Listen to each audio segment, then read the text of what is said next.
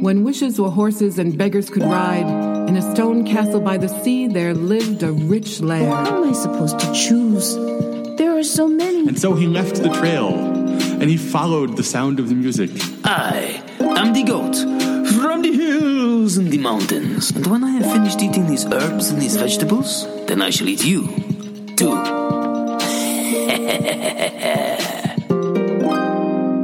Once upon a time, and welcome to the Story Story podcast. I am your host, Rachel Ann Harding, disguised as Simon Brooks, and I have some stories for you. This is a podcast to hear traditional stories told by some of the best storytellers in the world. It will take you to long ago and far away and will bring you back safely. Now, please bear with me in this episode. This weekend, I got to hang out with Rachel Ann Harding along with a bunch of other storytellers. And it turns out that Rachel Ann and I both like baking, and we both have very strong weaknesses for bread, especially homemade bread. We could easily eat a loaf in a single sitting, and I'm not talking about a small loaf, no. But this story is not about bread, but about cake. A cake I was making a long time ago, years ago before I came over here to the States, before I met Rachel Ann or Mo, my dog, or anyone else over here. I had two cats, Kipling and Potter. Now, Kippy walked just like Marilyn Monroe, with his hips swaying from side to side, but Potter was very much into climbing. Not just trees and curtains and walls, but me. Especially when I was cooking. When I cooked eggs in the morning, they both loved eggs. Potter would climb up my PJs, up my back, and onto my shoulder to peek into the pan. When he was a wee kitten, his claws were needle like and it really hurt. But he was quick, and I grew much thicker skin and also started to wear jeans when I was up and about. Well, there I was mixing a cake one day with Potter on my shoulders, looking at one ingredient after another going into the bowl. Every once in a while, I would dig my finger into the mix and let him lick it. I would, of course, wash my hands before continuing, otherwise, that would be gross. The mixture was for a fruit cake, and as I slid the heavy dough into the cake pan, we heard something behind us. And Potter turned to look behind me. I was living in London at the time, on the edge of the Epping Forest, and I thought a rat had found its way into the apartment. But it was not a rat. You know, I said bear with me. Well, the stories for this episode are about bears. The first teller for this episode is Cindy Rivka Marshall. Multicultural and Jewish stories with universal lessons that resonate with a sense of wonder. She teaches storytelling, communication, interviewing, and listening skills, and story based approaches to teaching. Cindy was actually at the same conference Rachel Ann and I were at this weekend. Anyway, I have a very sneaky feeling you will just love this story. Cindy Rivka Marshall.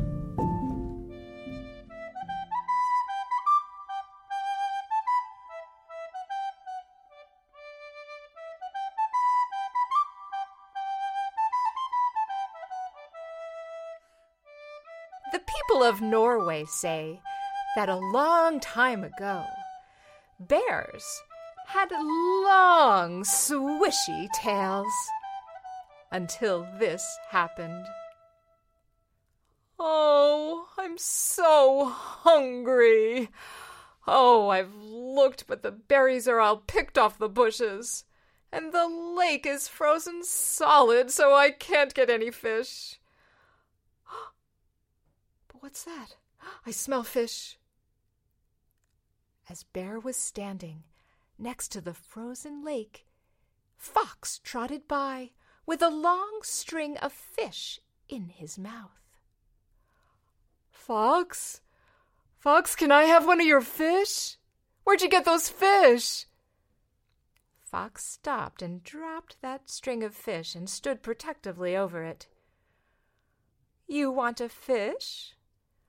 Oh, just one fish. Bear could imagine the taste of that fish. Oh, he could just feel the crunch of bones in his teeth and the skin of the fish slithering down his throat. His mouth was watering. Oh, please, one fish, oh, Fox! Well, I got these fish myself, but if you want, I could show you how to catch some. Oh, really? Now, Fox had stolen that string of fish from a fisherman. But as he looked at Bear standing there with his long, swishy tail, it had given him an idea. Yes, just meet me here at sunset. So Bear waited. Oh, I wonder if Fox is going to come. Oh, I'm so hungry. At sunset, Fox came trotting back. Come on, I'll show you. And Fox led Bear to a place where the ice was not too thick. And he said, Well, if you want some fish, you're going to have to dig. Oh, I've tried that. The ice is too thick. Come on, dig some more. And so Bear took his big bare paws and he dug and dug and dug. And he dug and dug and dug. And he dug and dug and dug and dug and dug and dug. Oh, until he reached the cold water.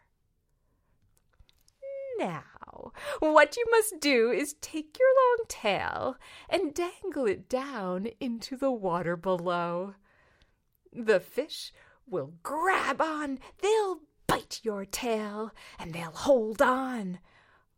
So Bear dangled his tail down into the cold water. Oh, that's right. Oh, but but but it's it's cold.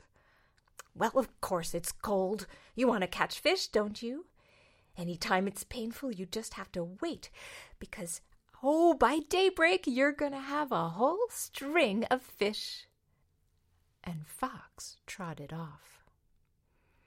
Well, Bear sat there with his long tail dangling into the icy water. Oh! Oh, that's cold. Oh, that hurts. But I do want some fish. And so, as Bear grew more and more numb, he fell to sleep. At daybreak, the sun woke Bear with a start.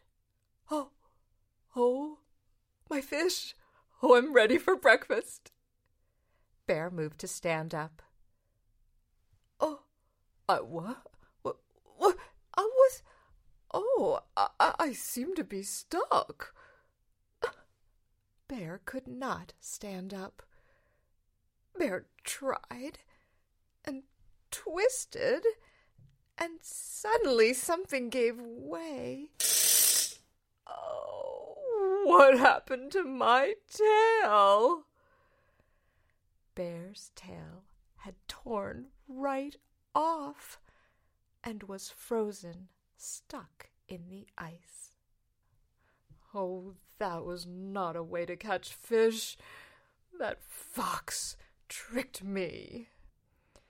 So he went lumbering back across the lake, and he found a hollow tree, and he curled up inside of there, and putting his head on his paws.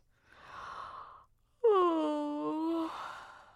He went to sleep. Bear decided to sleep all through the rest of the winter until it was spring. Then I can catch fish with my paws. So that is why to this day Bear hibernates all through the winter. And Bear has just a short, stumpy tail.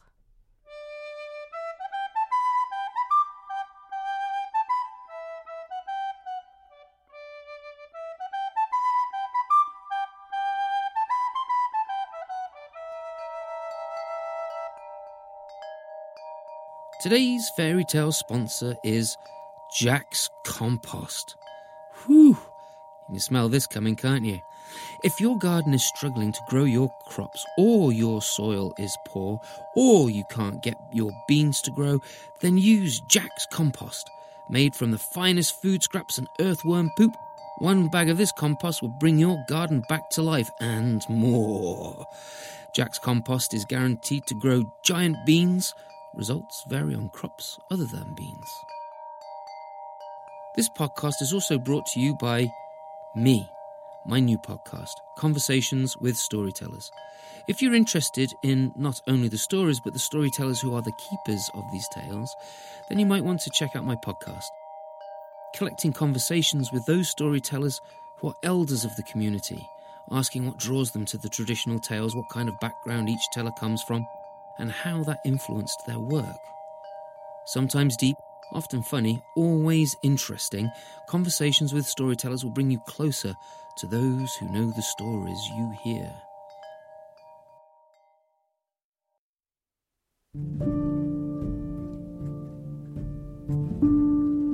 I wanted to get the mixture into the oven before tackling a rat, so in it went. But when I turned, I did not see a rat, but a wee gentleman. He had come out of an old mouse hole which had been plugged up. Outside the hole were a couple of containers. When I looked closely, I saw they were tiny jars which once had eye ointment in them. They were a fraction more than an inch across, maybe three centimetres, and three centimetres, an inch and a quarter high. They were round. One had recently been full and in the bathroom, was now empty and next to the hole. The wee gent was pulling something else out of the hole with his back to me, and I have to say I wish his pants were pulled up a little more or his shirt was tucked in and a lot longer. Slowly he pulled a spoon from the hole. I cleared my throat as I squatted down next to the little man. He was no bigger than the palm of my hand raised on its side. If I had grabbed him, the top of his head might be poking out from my fist. Anyway, the man froze, hunching up his shoulders, and peered behind him. I waved my fingers in one hand and kept a very firm hand on Potter, pressing him and his claws into the top of my arm so he couldn't jump down and eat the little fellow or play with him. When the man saw Potter sitting there, he froze. Hi, I grinned. Hello. The wee gent was extremely nervous. Don't worry about Potter, I have him. I nodded at my cat. He's not going anywhere. What can I do for you? Well, we've been watching you, and the last time you made a cake, you took it elsewhere to eat it. That was true. I had taken it with me to a potluck at Tess and Noel's place, old friends of mine. Well, we never got so much of a crumb, and you were pretty quick cleaning up. I am, that's true enough. So, me and my friends. He gingerly gestured towards the hole, and I heard a shushing, which prompted a hiss from Potter. I reassured my cat, patting Potter on his head with my free hand. Me and my friends, said the wee gents, with his eyes glued on Potter. Well, we wanted to try to scrape the bowl when you left the room.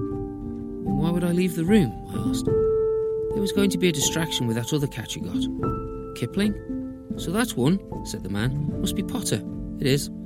Yes, we were going to make a distraction and snag some of the paste that mixed in the bowl because it smells so good. You know what? Let me put Potter in the other room with Kippy and close the door. Wait here. I took Potter into the living room where Kipling was fast asleep on the armchair, lying on his back, belly looking like it was inflated and ready to explode or float him to the ceiling. I left the two cats there, shutting the door behind me, and returned to the kitchen. There were now three small gents and a wee lady standing there. I went over to the sink where I had left the bowl and scraped some of the cake mix into small jars. I went into my art cupboard and got some more small containers that had once held Indian sauces from the takeout and filled them too, putting the lids on top. Eat these sooner than later, as it has raw eggs in it, and they might make you sick. And if you do eat it, eat it sparingly. The cake should be ready in about two hours or so. They thanked me and went back through the hole, taking the containers. The cake was actually ready in an hour not sure quite how that happened because every other time I have baked that cake, it has always taken close to two hours. But anyway, I cut them some thin slices and left them on a paper towel near the hole. They were gone when I returned. Later, the next weekend, I made a little door to cover the hole. Together, me and one of the little people, it was the lady who had come out before, we worked on a latch that they could close to stop the cats from reaching in with their paws. Eventually, the cats got used to them, but when we moved to the New Forest on the south coast of England, between Portsmouth and Southampton, we had to leave the wee folk there. They did not want to come with us, despite the fact that the cats pretty much left them alone for the most part of it. The second teller for this episode is Donna Washington. You've heard me talk about her before. A highly animated performer, she's been entertaining, educating, and inspiring audiences with her vocal pyrotechnics, elastic face, and deep characterizations that bring her stories to life. And she's been doing this for over 30 years. Enjoy this story.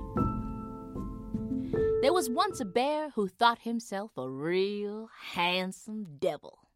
Every morning he'd get up and brush his fur till it shined. And then he would say, Huh, you're a real handsome devil.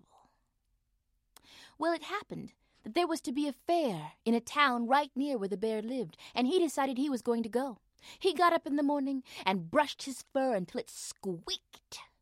Then he put on his best trousers, his best jacket, his high top hat, and his shiny black boots, picked up his walking stick, stood in the mirror, and said, Huh, you are one handsome devil. He went on down the road towards the town. Before he got about halfway there, he heard a sound. Gah, where you going? Gah, where you going? Gah, where you going? Now, the bear looked up and there was a crow. Not a very attractive crow at that, the bear thought. He had beady little eyes, and, and his feathers were sort of covered in dust, and his pointy, pointy beak. No, he was not very attractive at all. The bear decided not to listen to him. He said, I'm going to the fair so everyone can see that I am a very handsome devil. And he tried to get away so he wouldn't have to listen to anything else, the crow said. But the crow said, Gah, like that? Gah! You'll be the laughing stock of the whole fair, Gah! The bear stopped. What do you mean? I'm always fashionably dressed. The crow said, oh, Well, Caw, then you've missed fashion, Caw. Fashion has changed, Caw. The bear said, Well, come, what do you mean? What fashion has changed? Well, said the crow, people are not wearing trousers anymore. No, Caw, no, pants are out, Caw. What are they wearing? asked the bear. Plastic bags. Caw, that's what they're wearing, yes, Caw. Well, plastic bags, yep, mm, yep. Well, what else? Well, people are not wearing jackets anymore. God, no, God. Well, what are they wearing? Paper bags. God, yep, paper bags. God. Paper bags. A- and what else, Mr. Crow? Please tell me, dear Crow, what else are they wearing? Well, Ka, they're not wearing shoes anymore. Ka, certainly not boots. Ka, they're wearing shoe boxes. Yep, that's right, shoe boxes. Ka. And, and, and People are not wearing hats on their heads. No, God, no. They're wearing frying pans. The bear said, Thank you. Thank you so much. I would have gone to the fair looking like a fool. He ran straight home. He took off his trousers and threw them into a corner. He took off his jacket and threw it on top of his trousers. He pulled off his boots and he threw his hat into the corner. Then he got out the biggest plastic bag he could find. He cut out some holes for his legs, put on the plastic bag, used a little rope to tie it around his waist. He got out a great big paper bag, cut out some holes for his arms, and a hole for his head, and struggled into it. He got out the biggest shoe boxes he could find, put them on his feet, and took some string and tied it across the top so they wouldn't come off. And then he got out the biggest, blackest frying pan he had, shined it up, and stuck it on his head. He looked in the mirror and he said, hmm, You are one handsome devil. And then he went on down the road. When he got to the town, all the people were laughing and playing games and riding on rides. And then all the noise stopped. And he realized they were looking at him. He thought it was because he looked so good, so he posed and then he heard it. would you would you look at that ridiculous bear? Laughter erupted from everyone's throat. The bear tried to figure out what ridiculous bear they were talking about. He kept looking around, and then he realized it was him. No one else had a frying pan on their head. He turned around, embarrassed, and began running back towards his home. As he went through the forest, those shoeboxes flopping around on his feet, he tripped. That frying pan hit him dead in the head, bong, when he hit the ground. And then he heard, gah, gah, gah, gah, gah, gah, gah, gah, gah. He looked up, and there was the crow. The bear stood up and said, How could you do this to me? You told me people were wearing frying pans and paper bags and plastic bags and shoe boxes. How could you do this to me? And the crow said, I told you many things, gah, but I never once said I was telling the truth. Gah, gah, gah, gah, gah. And he flew off. That story is a fable, my friends, and it has a moral, and the moral is this Don't believe everything you hear. And that is the story of Handsome Bear. Thank you for listening to the Story Story podcast. Show the love, find Cindy Rivka Marshall and Donna Washington on the internet. Tell them that you heard them here on the podcast and now you want to hear them tell more stories. I interviewed Donna Washington for my podcast, Interviews with Storytellers.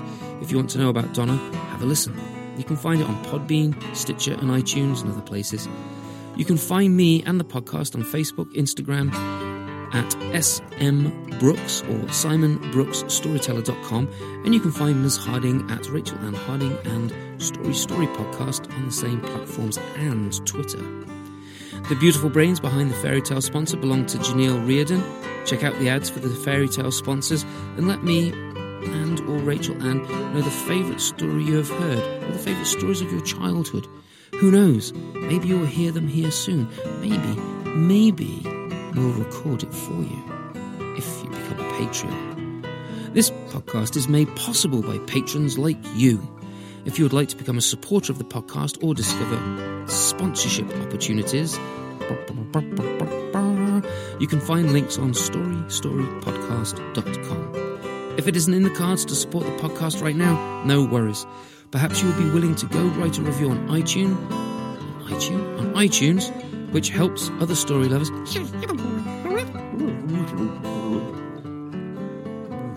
Perhaps you would be willing to go write a review on iTunes, which helps other story lovers find and enjoy the podcast.